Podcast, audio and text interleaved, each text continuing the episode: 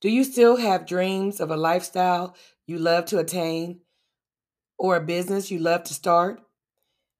Do you remember how to dream big like kids do? As we grow, we often grow into the mindset that we have to work hard and that we can't take any chances or chase dreams because we have responsibilities, especially responsibilities to our families. Mindsets can also be established unconsciously during childhood. When we hear parents and other adults continuously saying either positive or negative things. Mindset simply refers to the established set of attitudes held by someone. Not everyone has the same mindset, and if one person is a risk taker in one part of their life, they may not embrace the same risks in another part of their life.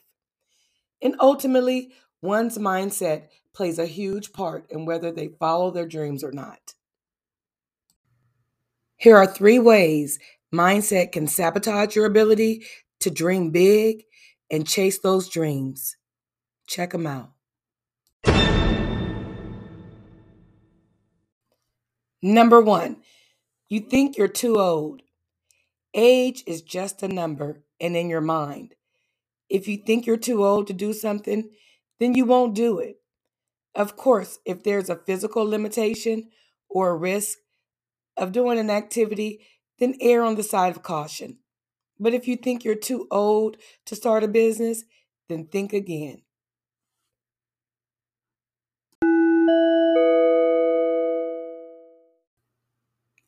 Need some inspiration? Look up the stories of Ernestine Shepherd and Josefina Monasterio. Both women are grandmothers who have won hundreds of trophies as bodybuilders. They didn't let a negative mindset get in their way of reaching their goals, and they started their trainings at the age of 58 and 59, respectively. You're afraid to fail Failing and succeeding are two inevitable results in life, two opposite ends of the spectrum. If you're afraid to fail, you'll never know if your idea was a good one or not. You may be haunted by the what if question for the rest of your life. As the famous Thomas Edison is quoted as saying, I have not failed. I've just found 10,000 ways that won't work. That's right, Edison. Edison is one of the most loved and greatest inventors of our time. And if he didn't overcome his mindset of giving up or not being good enough, we probably wouldn't have the light bulb, phonograph, or motion picture cameras today.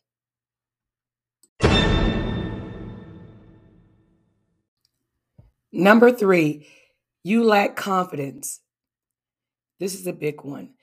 You'll always have the little devil on your shoulder telling you to give up because you're not good enough or there's someone out there better than you. No one is perfect.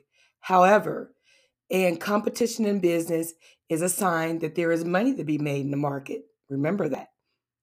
No matter what business you want to start, competition is a good sign. You have to figure out how to stand out and above your competition in order to win customers.